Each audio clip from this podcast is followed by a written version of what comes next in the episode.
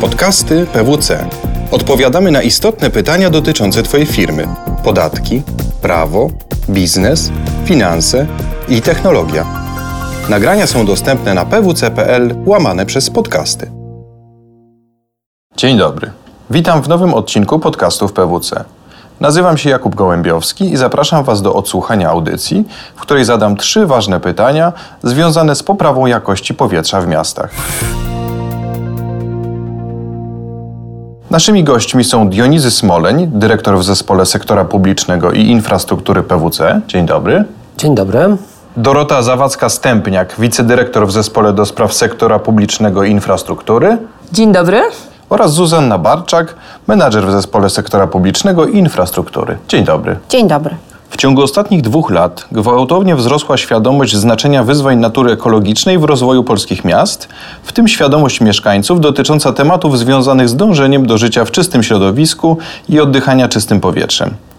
PWC od niemal dwóch dekad systematycznie śledzi rozwój polskich metropolii. Gwałtowny wzrost zainteresowania problemami wyzwań natury ekologicznej skłonił nas do przygotowania opracowania na ten właśnie temat. Przedstawione analizy dotyczą 12 polskich metropolii, jak również 12 obszarów metropolitalnych ukształtowanych wokół tych metropolii. Pierwsze pytanie kieruję do Dionizego.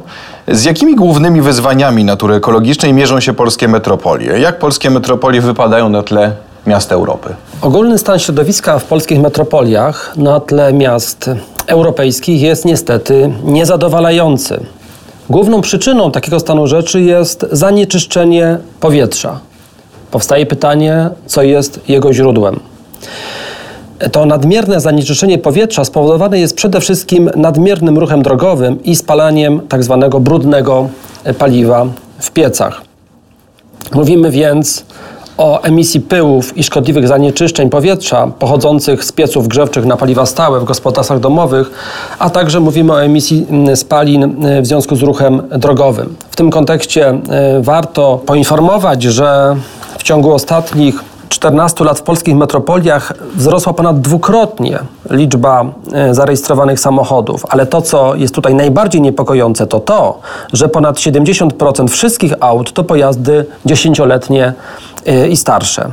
To, co trzeba podkreślić jako, myślę, główną tezę, to jest kwestia wieloletnich zaniedbań e, w tych sprawach i tak naprawdę nasz raport pokazuje, że dopiero od niedawna ten problem zaistniał w powszechnej świadomości jako istotne wyzwanie i polskie metropolie oraz inne e, podmioty i na poziomie rządowym i na poziomie samorządowym podejmują konkretne działania, e, które mają temu przeciwdziałać. Skoro obserwujemy już objawienie się tej świadomości, skoro obserwujemy już y, początki walki, to kieruję tutaj moje pytanie do Zuzi. Jak polskie metropolie walczą o czyste powietrze? Jakie podejmują działania? Czy mogłabyś o jakichś dobrych praktykach może wspomnieć? Um, to, co warto podkreślić na początek, to to, że 12 największych polskich metropolii, bo o nich tutaj mówimy e, w naszym raporcie, z roku na rok na działania związane z e, ochroną środowiska, z poprawą jakości powietrza wydaje coraz więcej środków. E, dla przykładu w 2016 roku było to ponad 2,5 miliarda złotych. Natomiast musimy również pamiętać, że samo zwiększenie nakładów na działania związane z poprawą jakości powietrza, z poprawą jakości życia mieszkańców w zakresie ekologii nie rozwiąże problemu złej jakości powietrza. Musimy pamiętać o tym, że metropolie powinny podejmować coraz bardziej innowacyjne działania w tym zakresie, ale na szczęście takie działania już obserwujemy. Myślę, że jednym mm, z takich przykładów działań podejmowanych przez polskie metropolie i dobrego wykorzystania środków finansowych e, może być sukces w dziedzinie poprawy jakości wody, osiągnięty właśnie przez polskie metropolie dzięki wieloletnim współfinansowanym z funduszy unijnych nakładom inwestycyjnym na oczyszczalnie ścieków czy poprawę jakości sieci wodociągowej i kanalizacyjnej. Natomiast e, należy również podkreślić, że miasta same, nawet bez środków unijnych, mogą podejmować szereg działań, e, które będą zwiększać jakość powietrza, jakość życia życia w metropoliach. Tutaj przykładem może być e, Szczecin, który organizował tak zwany program Platan. I w ramach programu prowadzi się nasadzenia e, kilkuset drzew e, i krzewów, które będą pełnić funkcję nie tylko oczyszczającą, ale również funkcję estetyczną. W Warszawie na przykład funkcjonuje aplikacja mobilna, tak zwane Milion Drzew, gdzie mieszkańcy, my możemy zgłaszać dokładne lokalizacje, w których naszym zdaniem powinny zostać posadzone drzewa, bo na ten moment jest ich po prostu za mało. E, innym takim przykładem jest Lublin, w którym funkcjonuje tak zwany zielony budżet, czyli oprócz jakby działań w ramach e, budżetu partycypacyjnego jest specjalnie wydzielona część e, budżetu zielonego na działania w zakresie poprawy jakości powietrza, ochrony środowiska. No i należy podkreślić, że to jest pierwszy tego typu budżet w kraju. Tutaj e, na kolejne miasto chciałabym również zwrócić uwagę, e, a mianowicie Łódź. E, miasto zostało gospodarzem wystawy światowej Horticultural Expo 2024. To jest niezwykłe osiągnięcie i też niezwykłe wyzwanie mm, na 2024 rok, ale jednym z głównych tematów właśnie tej wystawy będzie promocja ekologicznych rozwiązań. W ramach wystawy powstanie 77-hektarowy centralny park miejski na wzór Parku Centralnego chociażby w Nowym Jorku, ale także liczne ogrody, wystawy tematyczne, pawilony. W sumie na rozbudowę i rewaloryzację terenów zielonych w związku z organizacją wystawy zostanie przeznaczonych nawet 100 milionów euro. Tych działań jest bardzo dużo. Ja myślę, że e, jeszcze e, kilka z nich będziemy mogli wymienić, kiedy powiemy również o kolejnych wyzwaniach związanych z poprawą jakości powietrza e, w metropoliach. Oczywiście. A Powiedz mi, czy mogłabyś wskazać jakieś kluczowe obszary, w których powinniśmy rozwijać edukację, planowanie strategiczne, bo poprawa jakości powietrza, jak już wspomnieliście wcześniej, to proces długofalowy.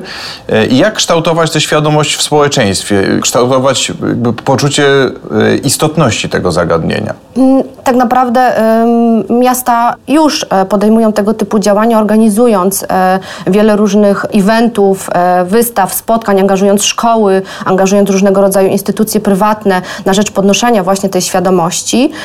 Jakie działania? Na przykład w Lublinie funkcjonuje tak zwany panel obywatelski, czyli oprócz tego budżetu, o którym mówiliśmy, jest również panel, w którym uczestniczą losowo wybrani przedstawiciele mieszkańców i panel jest właśnie formą dyskusji o kierunkach rozwoju miasta, w tym między innymi o rozwiązaniach ekologicznych e, i dotyczących transportu publicznego i prywatnego. Mieszkańcy mogą wypowiedzieć się, mogą przedstawić swoje pomysły.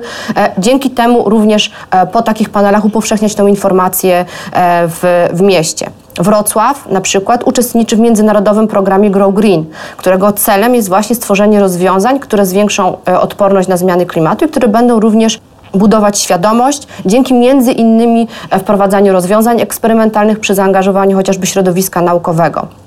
Innym ważnym elementem w budowaniu świadomości jest wprowadzenie grantów ekologicznych dla szkół, uczelni, fundacji, które właśnie zostały wprowadzone w Bydgoszczy. W mieście przeprowadzone jest również forum ochrony środowiska dla uczniów, gimnazjów i liceów, e, które pozwala edukować młodzież w zakresie ekologii.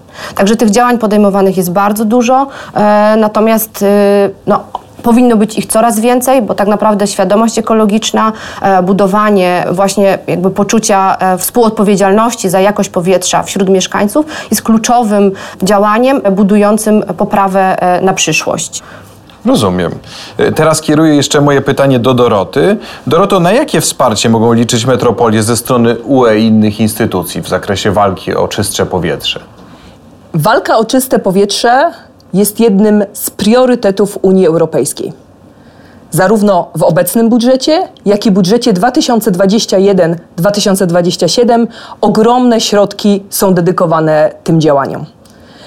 W nowej perspektywie Polska otrzyma znacznie mniej środków, będzie to 64,4 miliardy euro, natomiast nadal jest to ogrom środków, które mogą być przeznaczone między innymi na transformację e, energetyczną i działania w zakresie bezemisyjnej Europy.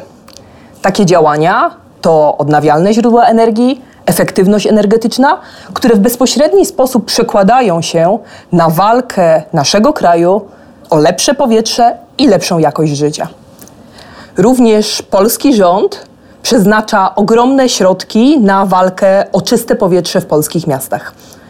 Stworzono w tym roku dedykowany program, program Czyste Powietrze, z budżetem 130 miliardów złotych, e, który jako pilotaż obejmował będzie 33 polskie miasta. W ramach tego programu finansowana będzie termomodernizacja blisko 3 do 4 milionów polskich domów. Teraz chciałbym jeszcze wrócić na chwilę do Dionizego. Dionizy, Zuzia wspomniała, że polskie metropolie wydają coraz więcej na ochronę środowiska, ale żeby wygrać tę walkę, no trzeba sięgnąć po bardziej innowacyjne metody. Może mógłbyś wspomnieć o wnioskach i rekomendacjach, jakie płyną z przygotowanego przez PWC raportu?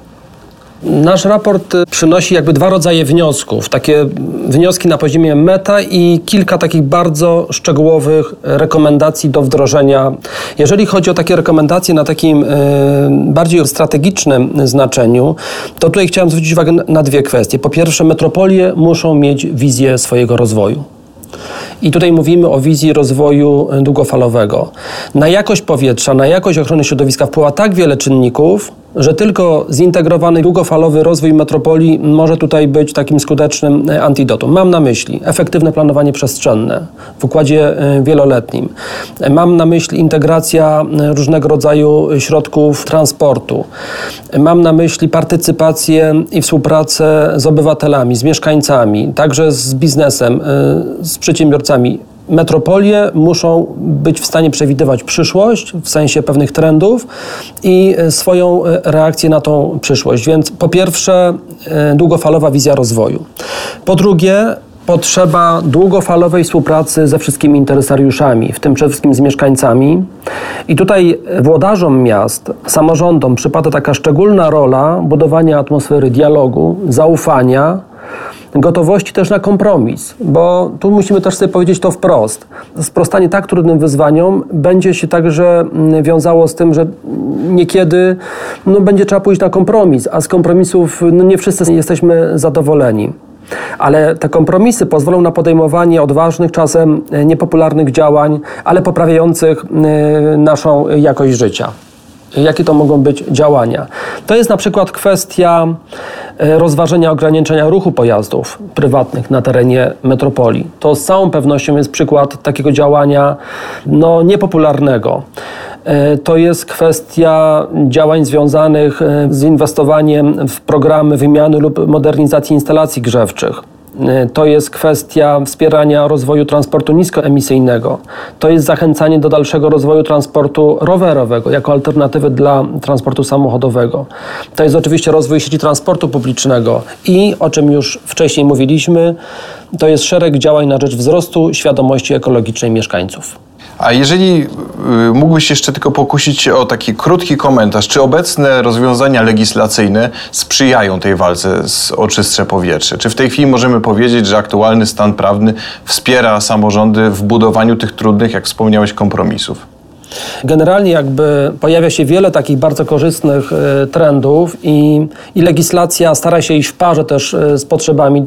Przykładem jest kwestia elektromobilności sęk w tym, żeby te wszystkie prace y, były w stanie równolegle y, być toczone i żeby przyniosły efekt, bo z jednej strony legislacja musi być, ale też nie możemy czekać też na wszystkie rozwiązania y, prawne. Te, te procesy związane z przeciwdziałaniem tym różnym trudnościom muszą być zgrane też z działaniami legislacyjnymi, więc generalnie tak, tutaj obserwuję pozytywny trend dostosowywania legislacji do tych wyzwań. A jeżeli miałbyś się pokusić o jakieś podsumowanie tej walki o lepsze i czystsze powietrze, czy mógłbyś wskazać jakby takie najważniejsze trendy i procesy zachodzące w, w tym obszarze? E, myślę, że trzeba patrzeć na kwestię sprostania wyzwaniom ekologicznym w sposób pozytywny i optymistyczny. Dlaczego?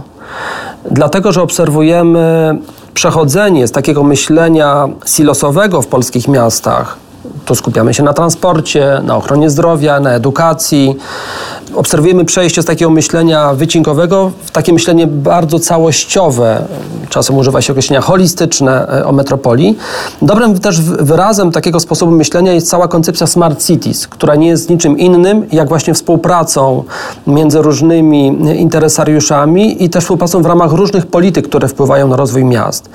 I to myślenie jest coraz bardziej widoczne e, w działaniach polskich miast. Jeżeli takie myślenie będzie kontynuowane, to możemy z nadzieją też patrzeć na sprostanie tym zagrożeniem ekologicznym i uciążliwościom y, ruchu drogowego. Bardzo dziękuję za wysłuchanie tego odcinka, a Dionizemu, Zuzi i Dorocie za ciekawą rozmowę. Dziękuję. Dziękujemy. Dziękujemy. Podobał Ci się odcinek? Podziel się z innymi oraz śledź nasze kanały. Więcej podcastów PWC znajdziesz na stronie pwc.pl ukośnik podcasty oraz w aplikacjach iTunes i Google Music. Do usłyszenia w kolejnym odcinku.